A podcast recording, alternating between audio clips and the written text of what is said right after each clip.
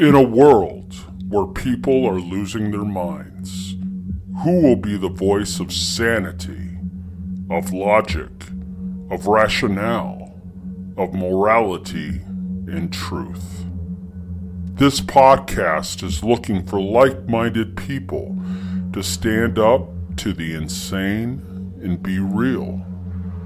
The Recovery Atheist Podcast is calling you to step forward and be counted. Welcome to the Voice of Change.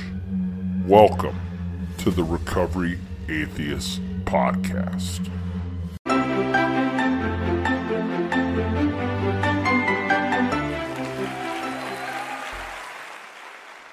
Today, I'd like to tell you a story. A story about someone who is probably a lot like you a mom, a daughter, a sister, a friend, an entrepreneur, a business owner, someone who was perfectly imperfect. She battled the stresses and the anxieties of everyday life, but she tackled everything with a heart of gold. This was my baby my sweet Ashley Rose, my wife, my supporter, my best friend, the mother of my two kids, Robbie and April. This was our perfect little family. On July 26, Ashley was diagnosed with COVID. Her symptoms started mild, but then they began to get progressively worse. On August 5th, I had to rush Ashley to the hospital. Her blood oxygen levels were dropping drastically, so much so that she was going in and out of consciousness. Upon arriving at the hospital, of course, they would admit her, and because of COVID guidelines, we were not able to be by her side. We would FaceTime, and during these FaceTime calls, you could see she was trying to smile, but it was clear that she was lonely, nervous, afraid. Soon, her anxiety started to take its toll on me. And I think Ashley sensed my anxiety. She asked me to start documenting her story across social media platforms. Initially, I would do light overviews because she wasn't really the type to put her business out there. But something started to change. There's one time specifically I asked her about an update, and she stopped me in my tracks.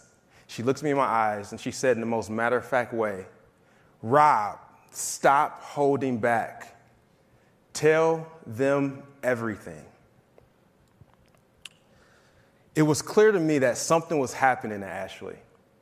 There was a, a spiritual or a mental transformation while she was laying there, struggling to breathe, lungs deteriorating.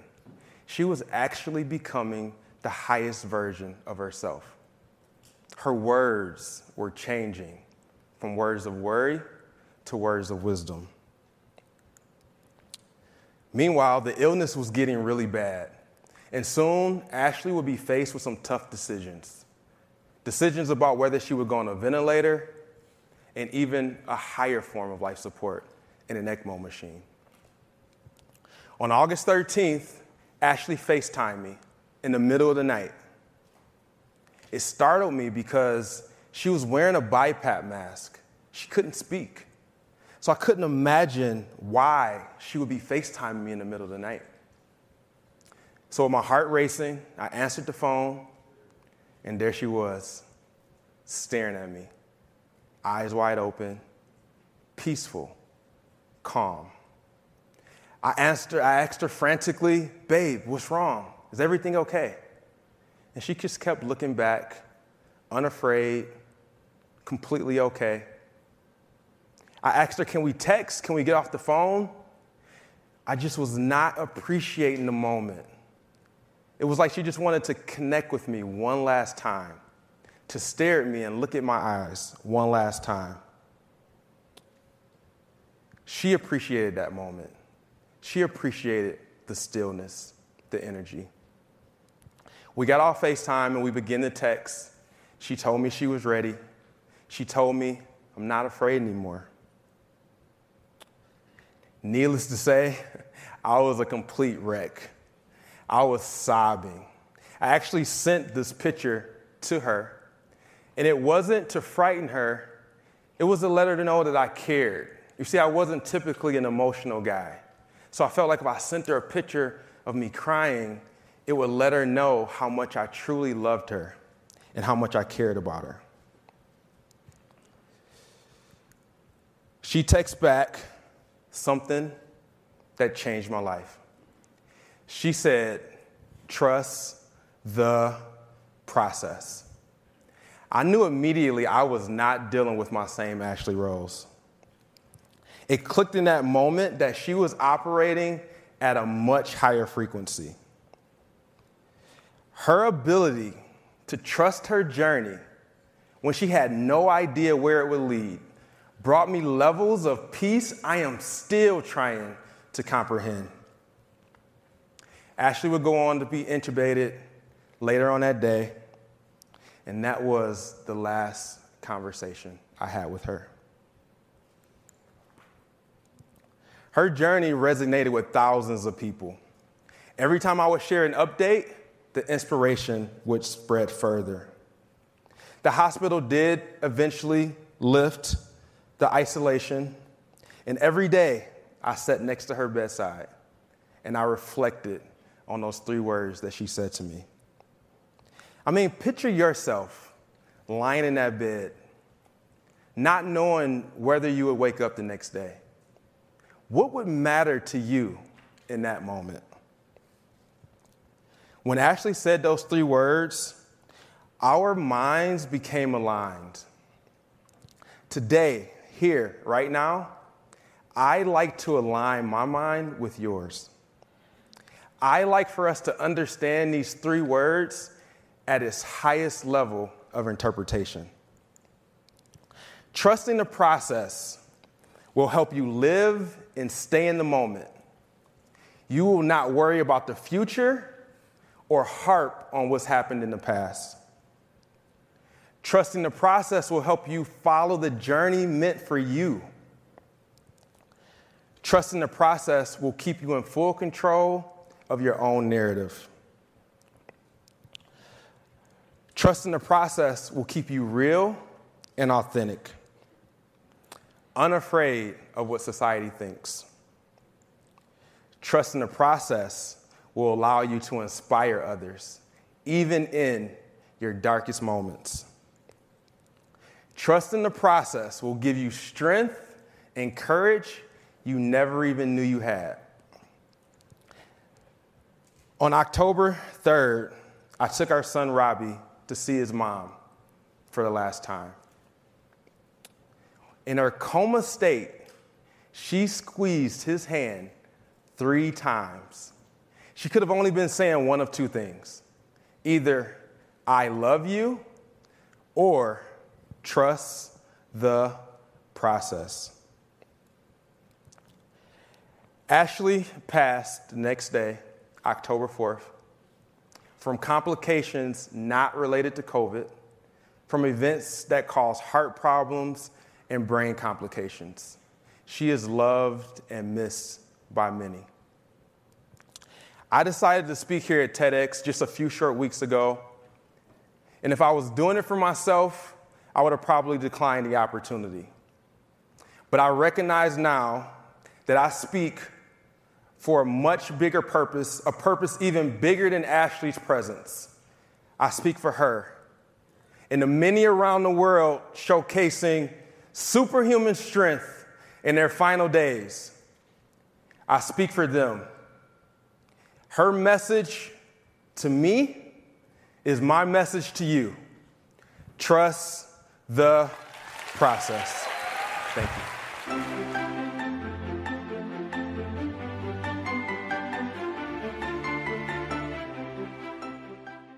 Well, hello, everybody out there in Podcast Nation.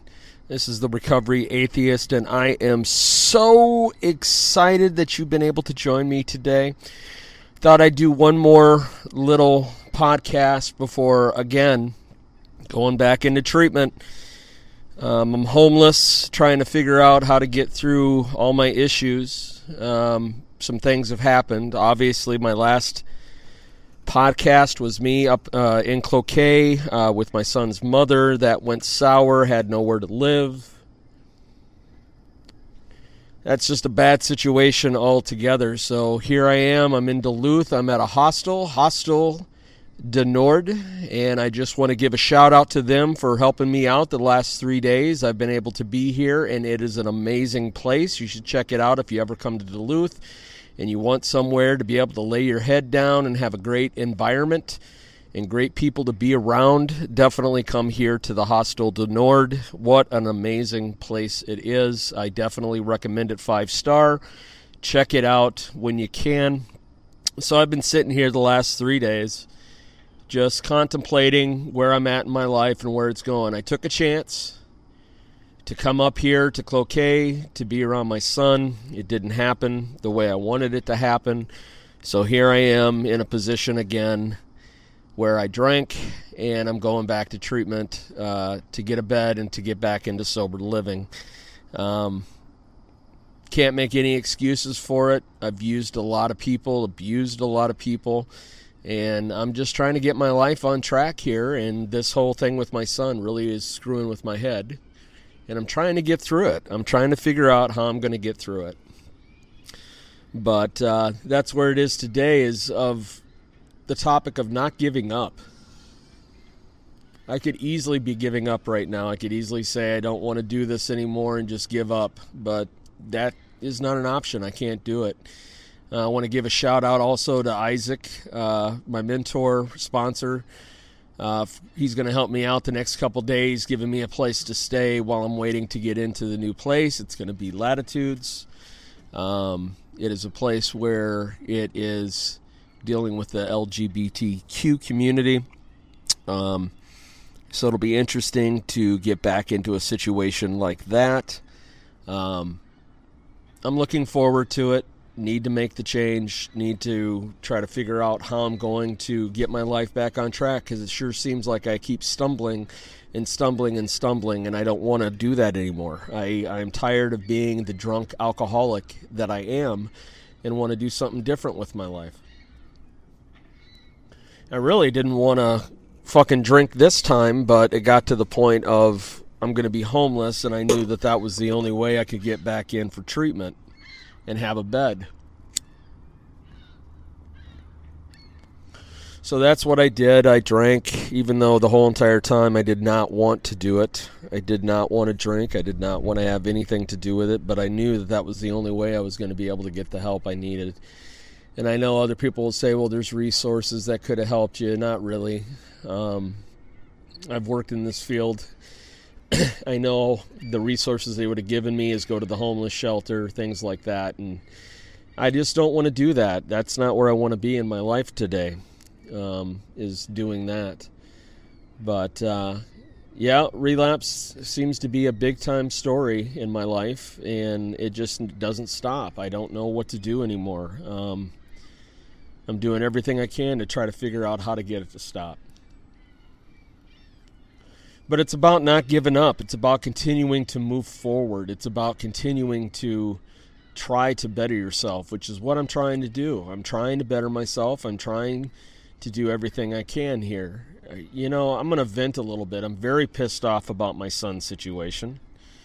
Um, I was sold a bill of goods that I was going to come up here and get to see my son. Here I am 20 miles away and I'm not able to see my son. And it is really upsetting to me that I'm not able to do that. Um, it's not fair. It's not fair what I was sold that this is the way the situation is going to be, and then it's not. I have a lot of uh, resentment toward my son's mother now because of it, and I'm just going to start focusing again on me and the whole son situation. She's not going to be in charge of my life. I'm going to have to dictate what's going to happen here. So that's where I'm at today with that. It's it just really upset me how she put me homeless. It's just it just feels like no matter what I do, I have nothing but people that want to take over my life and ruin it. And I know that sounds like I'm coming up with an excuse, but at the same time, I've had a lot of people hurt me and take advantage of the situation with me. And I've trusted people, and trust is a huge issue with me now. Now it's like, trust? Really? I'm going to trust these people? I don't think so. Um, trust is going to be the issue that I'm going to be talking about in this next treatment because I can't seem to trust anybody. I don't know who to trust anymore. Um, and it's upsetting. It's upsetting to me that I have to sit there and think about it and go, who do I trust? Who do I not trust? So that's that's what you know. Pretty much everything I want to talk about is is who do you trust in the situation that you're in. Um, I've had to put my, my life in other people's hands, and uh, you know this alcoholism is definitely doing that. It's it's pushing me to have to put all my life in other people's hands, and I'm tired of that. I'm tired of having to depend on other people. Uh, I'm sure some of you have been through treatment. You understand that why I struggle with long-term treatment because I get tired of being told what to do. I get tired of being told that you can't do this, you can do this, but you really shouldn't do this, and I have to just sit back and do what they want me to do. That gets old after a while. And so I'm I'm going to have to learn how to be able to deal with that and have patience. Cuz I'm struggling with that. I'm struggling with having patience with those situations, especially when I feel like I've done everything that I can with the situation where I'm going and what they're going to be teaching me in these groups is not going to be anything I haven't heard before. Maybe a little different because it comes from the LGBTQ, and maybe that's what I need to hear. I don't know. But uh, most of the topics they're going to be talking about, I'm going to know. So, what do I do? What do I do in this situation to be able to get the help I need and get the sobriety I need for a long term period of time. Now, I haven't made up my mind what I'm going to do after this, um, after Latitudes, if I'm going to stay in the city or if I'm going to come back up to Duluth. I, I love Duluth. I love this town. Um, I love the people here. I don't know. I might try to look at sober living up here again and move back up here because my son is up this way and I want to be able to have visitation rights. So maybe I need to do that. Maybe I need to come back up here. But this is stuff that I'm going to figure out down the line in time. And so I've got to be patient. I got to trust. Again, there's that word trust. I got to trust the process. And I got to be able to go forward and learn from it. It's not going to be something that's easy. It's not going to be something that I'm going to enjoy. I can guarantee you that. There's going to be a lot of times I'm not going to be happy about it. Um, but if I work hard at who I am and and become the person that I'm supposed to be, then I'll be able to do it. And so if you're out there struggling and and you keep falling backwards, I just want you to know that you're not alone, that there's other people that are here with you um, that understand what you're going through and the problems that you're having. Uh, I want you to know that you can change, that this this is just temporary, that you can have something different for yourself in your life if you want it. Um, I'm in your corner. Obviously, I'm, I'm, going through the battle the same way with you. Um, so please look at it as you're not alone. There's plenty of us in this battle to try to figure out how to help each other. Um, so it's going to be a little while, a few weeks before I get another podcast in. I might do one before I leave. Uh, maybe have my, my buddy Isaac on to have a little discussion uh, about certain things in life um, and how we get through it. And so we might have one more yet before I go into treatment for a few weeks. But outside of that, I hope you enjoyed this, you know, candid conversation of me just talking to you about where I'm at and what's going on. I am doing well. I am healthy. I am not drinking. Um, I'm staying sober. I'm doing what I need to do to get back into treatment and to get the help I need. Um, Think about me and your thoughts, and I love everybody. Thanks for listening to this show. Peace. I'm out. Thank you for listening to the Recovery Atheist Podcast. It's now up to you. What will you do with what you've heard? How will you use it? I challenge you not to stay silent. Be heard. Be real. Be different.